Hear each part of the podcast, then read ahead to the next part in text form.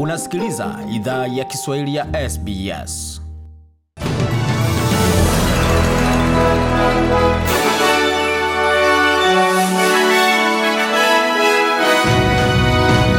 Waisikiza idhaa ya Kiswahili ya SBS kutoka studio za SBS na mitandaoni anwani ambayo ni sbs.com.au mkwaju swahili. Hii hapa ikiwa ni taarifa kamili ya habari.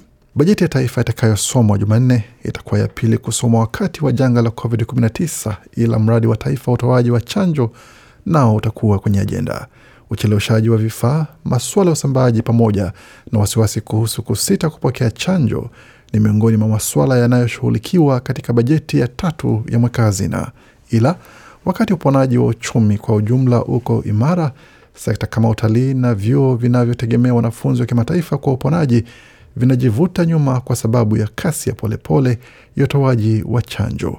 Mchumi Richard Holden amesema kwamba kutokuwa na uhakika wa utoaji wa chanjo kitaifa unaweza leta mashaka kwa uponaji wa uchumi katikati ya janga. Anasema tuko nyuma kwa miezi tisa hadi kumi na mbili tulikostahili kuwa kwa utoaji wa chanjo, na hiyo itasababisha gharama kulinganisha ilivyostahili kuwa kwa makumi ya mabilioni ya dola. Na wanaharakati wana na wamekaribisha tangazo la serikali la nyongeza ya uwekezaji katika sekta hiyo. Serikali imetangaza uwekezaji wa angalau dola bilioni kumi kwa huduma ya uzeni, ila wanaharakati wana wasiwasi kuwa kupitia kupungua kwa uhamiaji, sekta hiyo haitakuwa na wafanyakazi wa kutosha. Mwakazina George Farnberg ameweka wazi kuwa anatarajia mipaka ya taifa iendelee kufungwa hadi mwaka elfu mbili na ishirini na mbili. Ian Yates kutoka baraza la kuzeeka amesema kwamba baraza lake linatazama miradi ya kuziba mapengo kwa idadi ya wafanyakazi.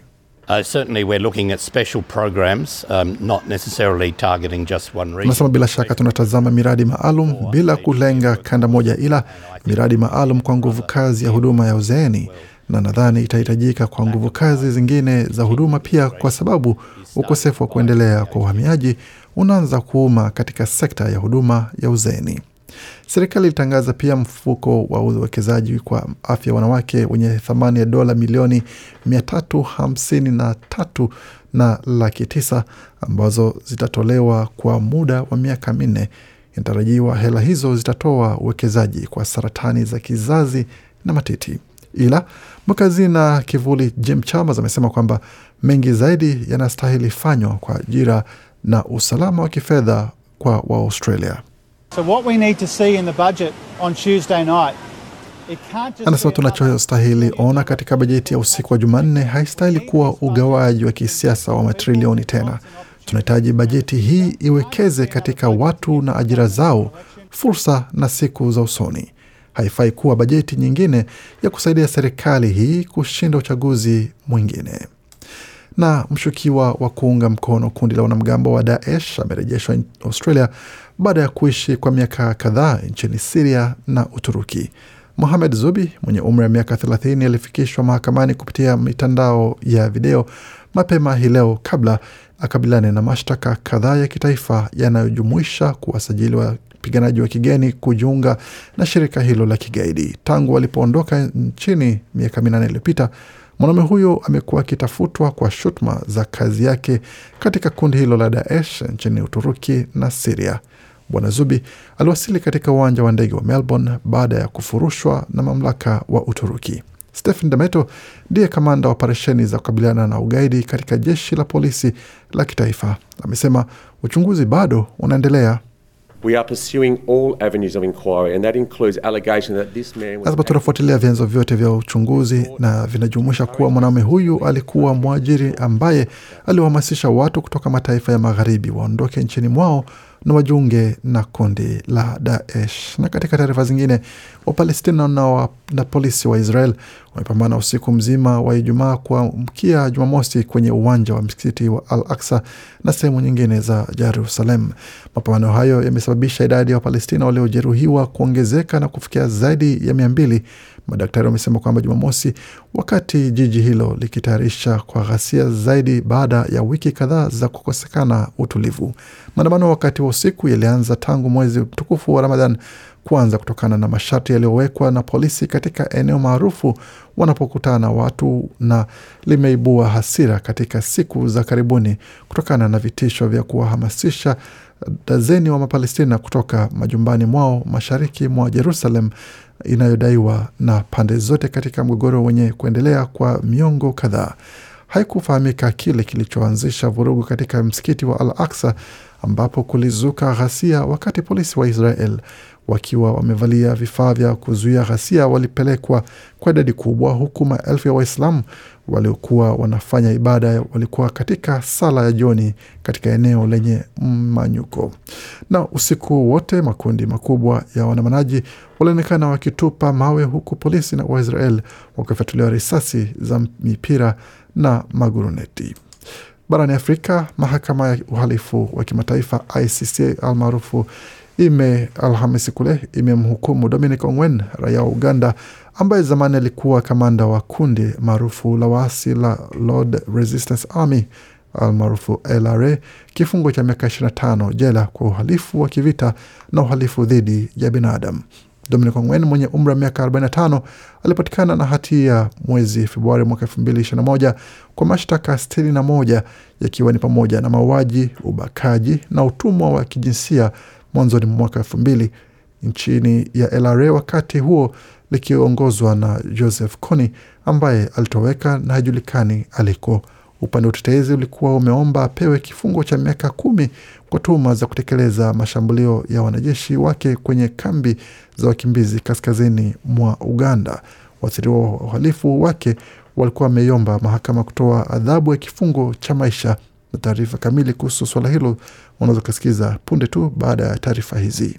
Na Somalia ilitangaza Alhamisi kuwa imerudisha uhusiano wake wa kidiplomasia na Kenya kufuatia mazungumzo kati ya viongozi wa nchi hizo jirani waliopatanishwa nchini Qatar. Wakati wa mkutano na waandishi wa habari mjini Mogadishu, naibu waziri wa habari wa Somalia Abdirahman Yusuf Al Adala alitangaza akisema kuwa Somalia inaanza tena uhusiano na Nairobi ambao iliuvunja mwaka jana. Serikali kuu ya Somalia, kwa kuzingatia maslahi ya ujirani mwema, yatangaza kuwa imerejesha tena uhusiano wake wa kirafiki na Kenya, alisema Bwana Al Adala. Makubaliano hayo yalizingatia kanuni za kuheshimiana kwa pande mbili kwa uadilifu wa eneo, kuto kuingiliana kwa kila mmoja katika mambo ya ndani, usawa, kufa, kuna, kunufaishana na kuishi kwa amani. Al-Adala aliongeza tena kuwa hakutoa ufafanuzi juu ya jinsi mazungumzo hayo yalianzishwa kati ya viongozi wa nchi hizo mbili, lakini alisema yalifanyika kwa sehemu kubwa kupitia juhudi za mtawala wa Qatar Sheikh Tamim bin Hamad Al Thani. Marais wa nchi zote mbili wanashukuru mkuu wa Qatar kwa juhudi zake nzuri katika suala hili, Bwana Al Adala aliongezea.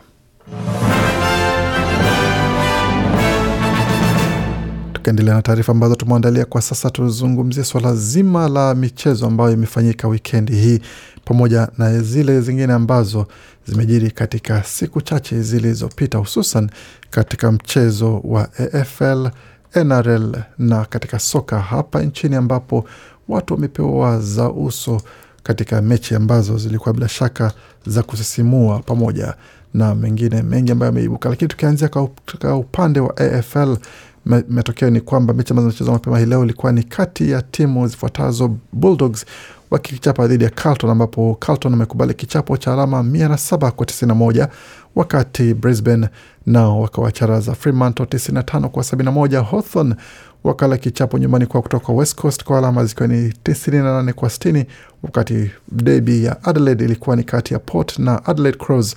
Crows wakila kichapo hapo kutoka kwa Crows 87 kwa 38. Mengi zaidi katika uchambuzi ujao. Na Melbourne Demons wakawanyuka Sydney Swans 67 kwa 58. Katika NRL Uh, Dragons wamewacharaza Bulldogs 32 kwa 12, wakati Sea Eagles Manly wakacharaza Warriors wa New Zealand 38 kwa 32. West Tigers wakapokea kichapo cha alama 36 kwa 28 kutoka kwa Titans, wakati Raiders wakakubali kichapo kutoka kwa Knights 16 kwa 24, lakini mechi ambayo ilikuja kuleta hamasa pamoja na mshangao mkubwa ilikuwa ni mechi kati ya Rabbitohs na Melbourne Storm ambapo Storm walifunga alama hamsini mtungi, hali ambayo imepelekea mwalimu Wayne Bennett kujuta pamoja na kujiuliza maswali yasiyokuwa na majibu. Na katika Super Rugby, mwalimu Brad Thorn wa timu ya raga ya Queensland Reds amesifu ushindi wa timu yake dhidi ya ACT Brumbies katika fainali ya mchezo wa Super Rugby jana Jumamosi usiku. Try ya James O'Connor katika dakika ya 30 kwa mradhi 84 iliwapa Reds ushindi wa alama 19 kwa 16 dhidi ya bingwa hawa watetezi katika uwanja wa Brisbane. Takriban idadi ya mashabiki elfu 42 walijaa ndani ya uwanja huo kushuhudia fainali ambayo bwana Thorn alisema ni tiba sahihi baada ya mwaka wenye changamoto kwa raga ya Australia. Bwana Thorn hapa ana maelezo zaidi. Nasema niliketi pale juu na nilikuwa na wasiwasi, nilikuwa nikijaribu kuamini pale. Walifanya kazi zao na walifanikiwa katika nyakati muhimu.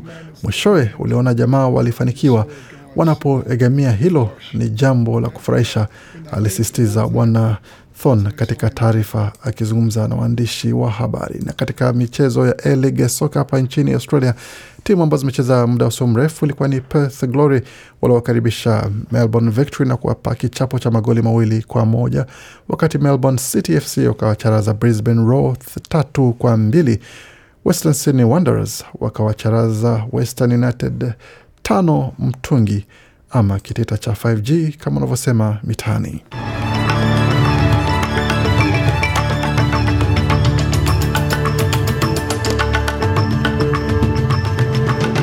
Nam, tukiingia masoko kwa haraka, dola moja ya Australia ni sawa na dola moja na senti 27 za Australia, wakati dola moja ya Australia ni sawa na shilingi 83 na senti 72 za Kenya. Dola moja ya Australia ni sawa na shilingi 1817 na senti 75 za Tanzania, wakati dola moja ya Australia ni sawa na shilingi 2789 za Uganda. Dola moja ya Australia ni sawa na faranga 769 za Rwanda, na dola moja ya Australia ni sawa na faranga 1538 za Burundi na dola moja ya Australia sawa na faranga 1559 na senti 91 za Jamhuri ya Kidemokrasia ya Kongo. Na katika utabiri wa hali ya hewa mjini Sydney kwa sasa nyuzi joto ni 16.6, wakati Melbourne ni 14, Brisbane zikiwa ni 18.6, Perth 14.1, Adelaide 13.1, Hobart 14.1, Canberra 8.9, wakati Darwin ni 24 na nukta. Kufika pone mwisho taarifa habari ambayo tumeandalia. Bakia nasi kwa makala mengine manakujia muda usio mrefu.